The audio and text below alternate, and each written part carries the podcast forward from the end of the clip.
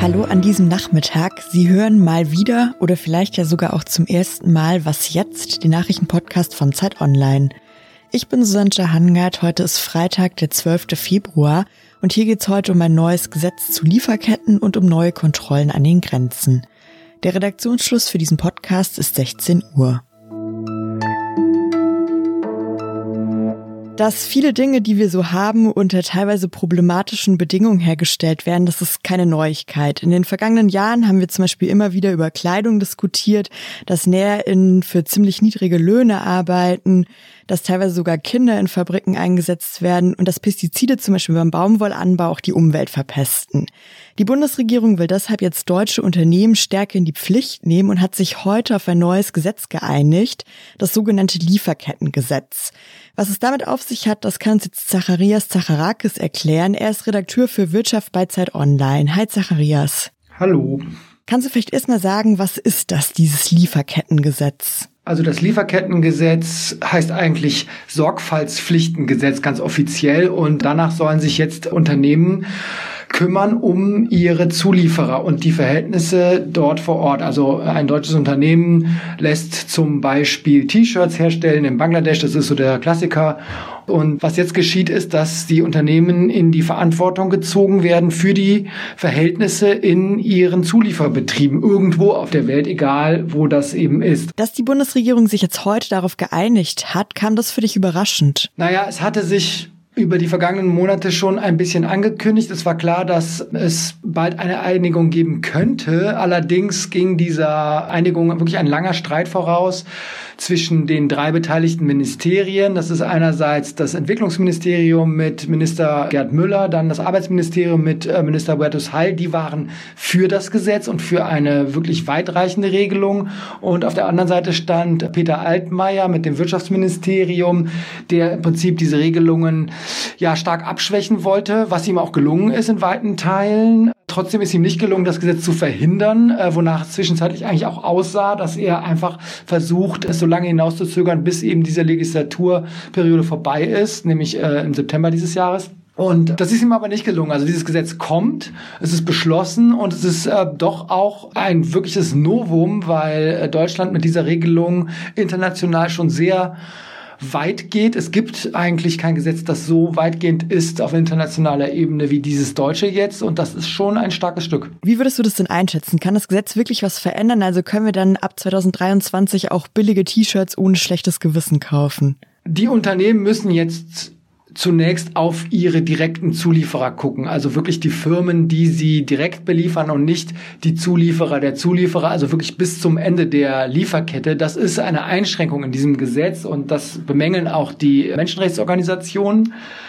Aber es wird sich schon etwas ändern, weil bisher gab es auch das nicht. Und äh, was sich in Zukunft auch ändern könnte, und zwar schon sehr bald, ist, äh, dass ein ähnliches Gesetz auf EU-Ebene kommt. Das ist nämlich schon in Arbeit. Die EU-Kommission ist angehalten, da etwas auszuarbeiten und dass jetzt Deutschland diesen Schritt geht, das gibt an die anderen Länder in der EU das Signal, dass es möglich ist. Und äh, ich glaube, wir werden in den nächsten Monaten und Jahren da schon noch mehr sehen. Ja, vielen Dank dir. Ja klar, vielen Dank. In Tschechien und in Österreich hat sich mittlerweile diese stark ansteckende Mutation des Coronaviruses extrem ausgebreitet, die wir ja vor allem aus Großbritannien kennen. Die Bundesregierung will deshalb jetzt weitere Schritte unternehmen, damit sich die Mutation nicht auch so extrem in Deutschland ausbreitet. Sie haben entschieden, dass es neue Einreisebeschränkungen und Grenzkontrollen geben soll. Bundesinnenminister Seehofer hat deshalb angekündigt, dass ab Sonntag an den Grenzen zu Tschechien vorübergehende Grenzkontrollen eingeführt werden. Zu den Grenzkontrollen hat sich heute jetzt auch Bundesgesundheitsminister Jens Spahn geäußert. Das bedeutet in der Konsequenz, es herrscht ein Beförderungsverbot. Ohne Ausnahmen müssen Tests vor Einreise gemacht werden und es gilt eine Pflicht zur Quarantäne. Ich selbst bin in direkter Nachbarschaft zu den Niederlanden aufgewachsen.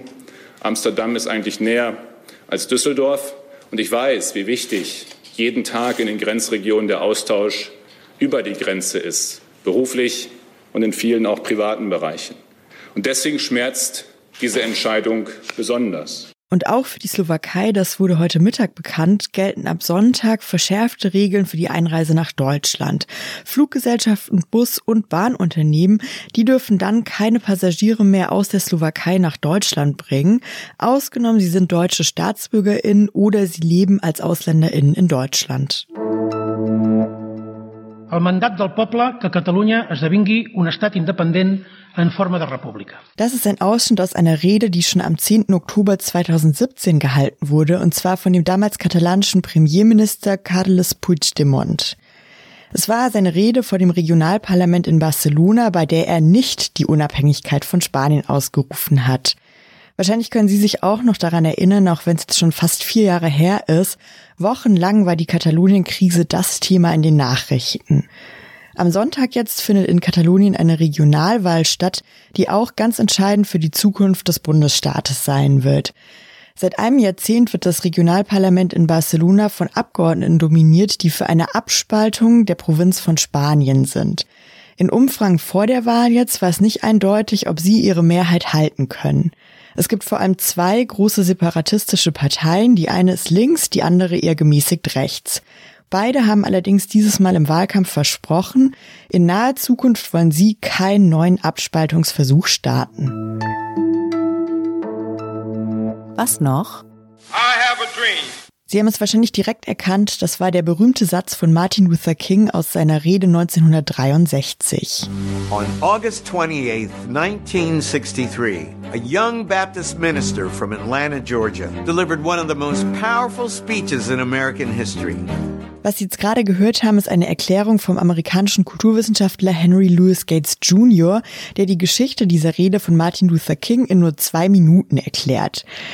Der Ton kommt aus einem Video, was bei Instagram veröffentlicht wurde, auf einem Account, der heißt Black History in Two Minutes.